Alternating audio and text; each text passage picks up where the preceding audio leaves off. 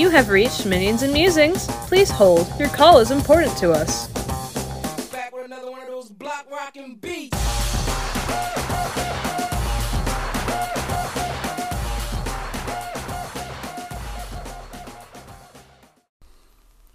Volume 3 of the Call In Collective 5 Return of the Nerds RPG Variety Cast. Yes, Evil Jeff back behind the mic once again. Been blazing a trail this weekend, putting out a whole bunch of content because it's been sitting around. and yeah, I think Jason. Well, actually, Jason had already been calling in, and then I made a comment that you know Daniel, you know, had called in enough and got his own little call-in show, and apparently Jason took a slight umbrage with that, and have left other calls. So yes, look forward to another call-in collective. That's going to be pretty much all Jason all the time, kind of like Dave TV from the old MTV days, right? Remember that with Van Halen? Oh yeah. Can you imagine Jason with long hair? like that. ah, I digress. But it's rather fun to do so. Anyway, let's get into these calls that Jason had left us. They are on the deep dive, part seven treasures. And anybody else that's listening to the call-in collectives that have listened to deep dives and everything, don't let Jason be the only one calling in. You've got opinions too. Apparently, Jason kind of forgot about monsters and skipped right over it or something. Or maybe there wasn't enough in there really to go after. Maybe that tells me something. Anyway, Jason had enough comments on part 7 Treasure to warrant putting this together and leaving it as is, or in the whole, or in toto, or however you want to think about it. Because right now I am tired, and for whatever reason, my knee hurts. And it's distracting me from thinking things. And every time that the dog moves around, he bumps into my knee, making me get ready to say all sorts of nasty words to him. And he could care less because he's like, I'm sleeping over here. All right, enough of about my life. Let's hear about Jason's life. Hey, Evil Jeff, there'll be more calls, but reference your latest episode when you talk about the treasure breakdown, the percentage breakdown, and you're talking about how the rules cyclopedia changed it from the original game. I don't know that that's really fair. Um, wow, the place I was going to is closed. They're doing construction there, and I did not know that. That's unfortunate. Um, yeah, that's really unfortunate. Okay.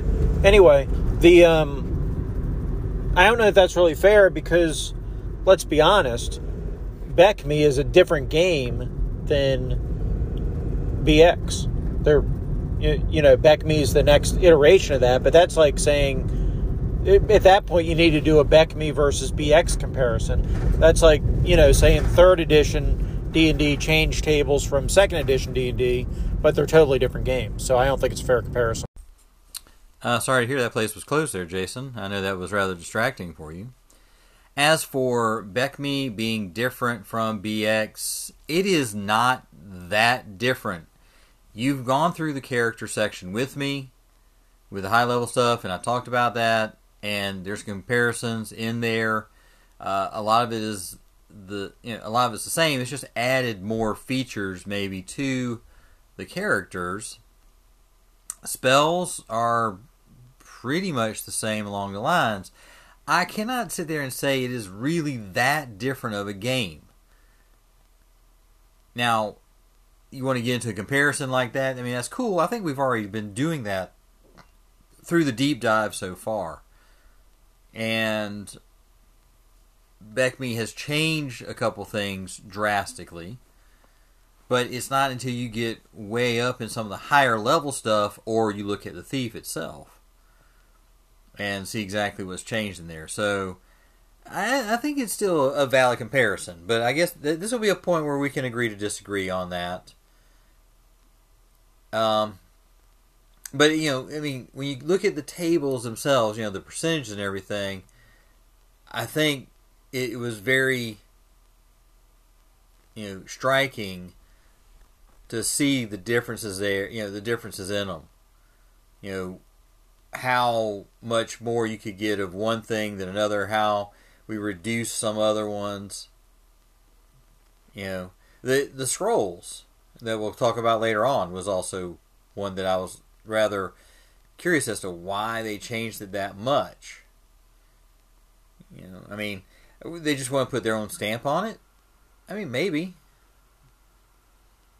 I'd have to do some digging into things, but what other games were coming out during that time frame? Now, remember, this is that whole rule set basic expert companion master immortal so they already had a unified mechanic at that point between all of them just adding on to it so yeah in the base you know i'd have to kind of compare each one in there but you know it's not that hard to do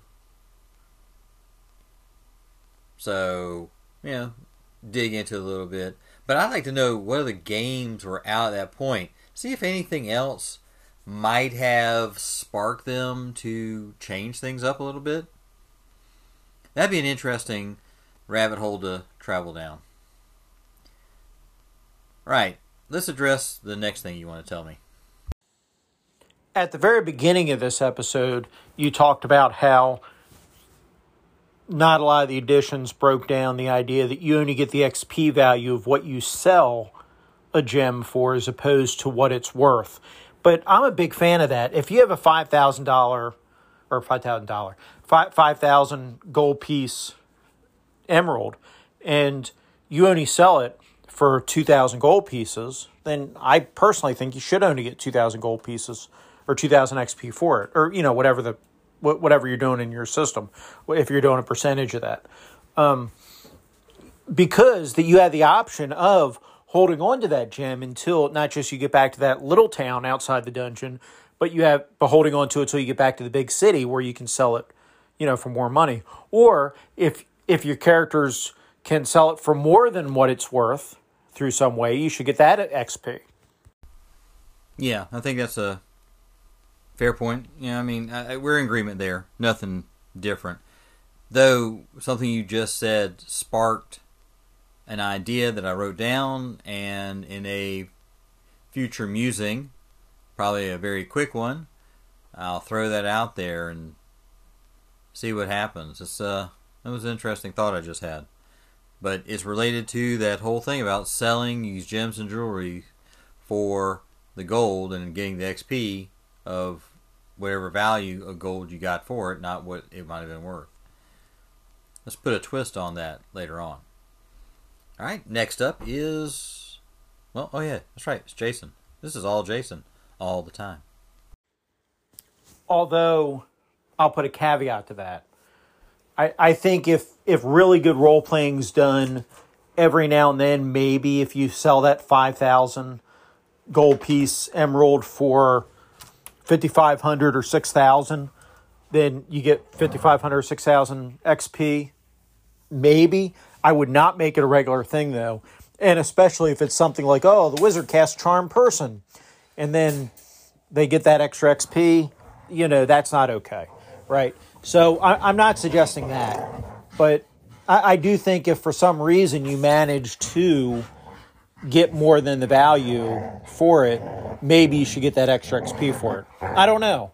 That it's a tricky subject because it's something I could see players trying to abuse. Well, any thoughts on that? If we agree that you should get less if you sell it for less, are there situations you should get more if you sell it for more?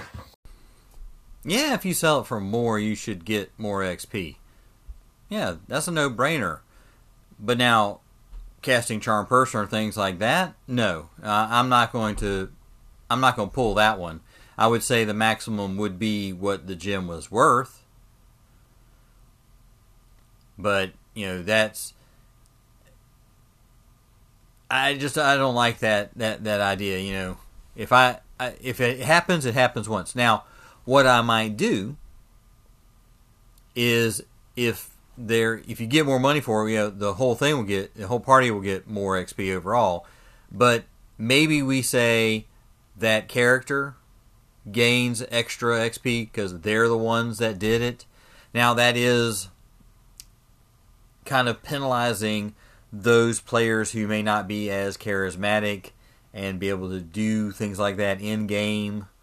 Um, I would have we'd have to work on some mechanics and everything, which I guess morale sort of falls into that.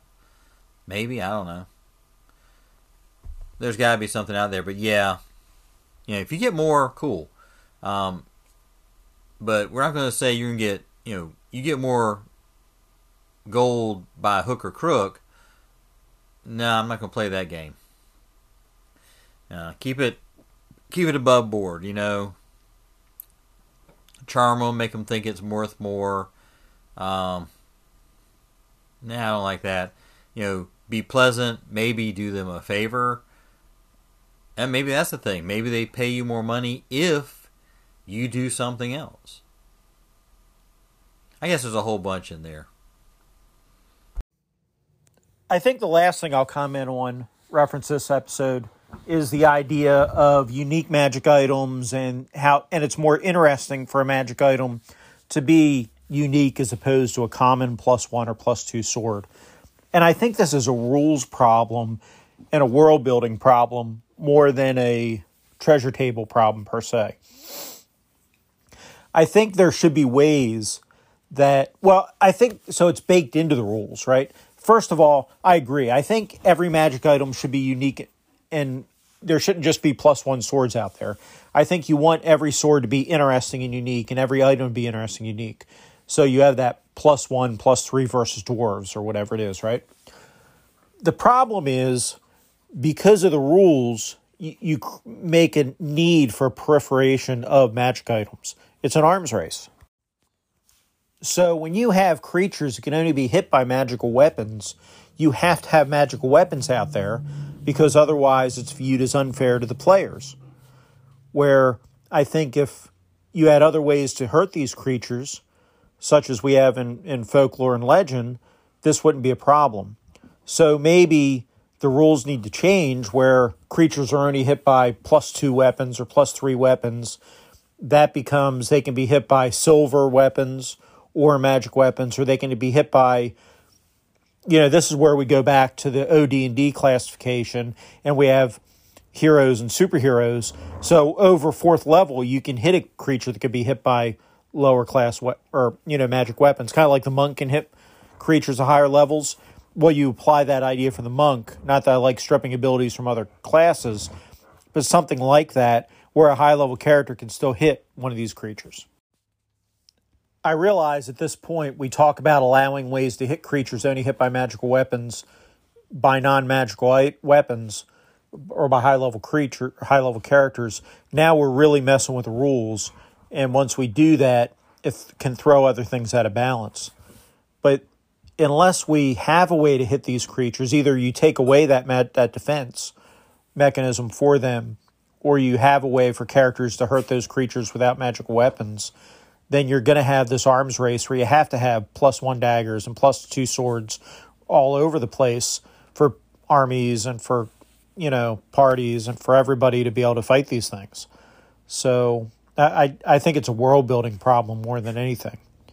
But I would love to see a game, and some games do this. But I would love for a D and D game for every magic item be unique and individualized. Okay, great episode. Talk to you next time. Yeah, a lot to unpack there. And you're right, you start monkeying with the rules and you change the game itself. And as you've heard me say before, go find that other game that does what you want to do. But let's take that into consideration. Maybe you want to keep a low number of magic items. Cool. What about these creatures that it's baked into rules that you have to have, you know, magic to hit them? Uh, maybe that's what the bless spell is for against any infernal creature. It can allow it, you know, allow that weapon to actually harm them. Or we find something else that if we apply it or something. Let's say, I don't know. Shoot, what what do we want to say here? Um, I don't know. Maybe some sort of dust or I don't know, you know, something like that. It is sprayed out and the, it touches the creature, which can temporarily diffuse its ma- you know magical resistance. Uh, that's not good. It's re- you know its resistance to normal weapon. It makes it vulnerable to that. You know, maybe you have to hit it with some special liquid or something. Yeah, I mean, I guess we can make up enough rules for that to add that in.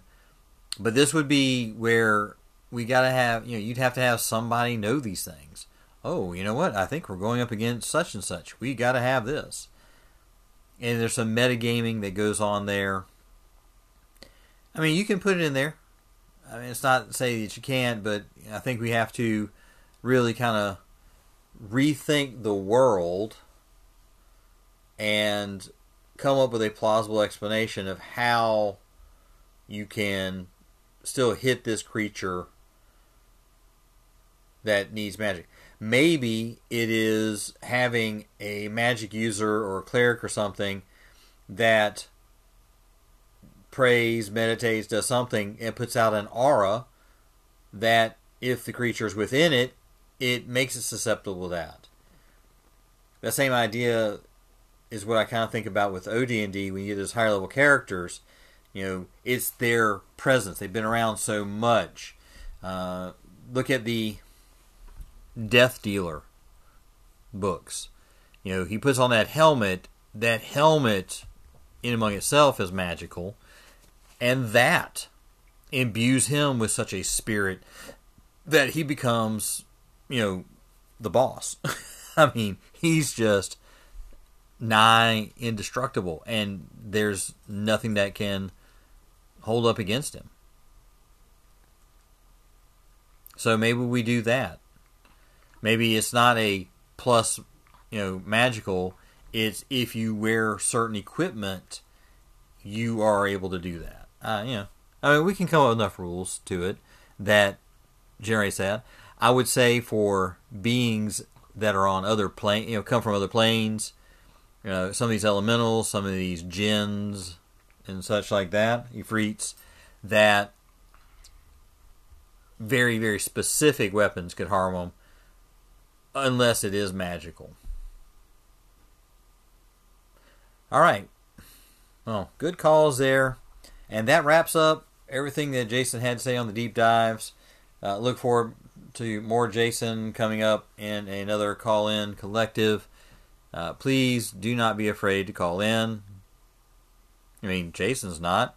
What's holding you back? Have a great day. We'll see you soon and tune into your podcast and see what you got to say. And maybe even I'll call into your show. I mean, heck, I've been inspired and somehow called into Jason's show a lot recently. So anything can happen. Stay safe out there. Be smart. Thank you for calling Minions and Musings. We hope to hear from you again.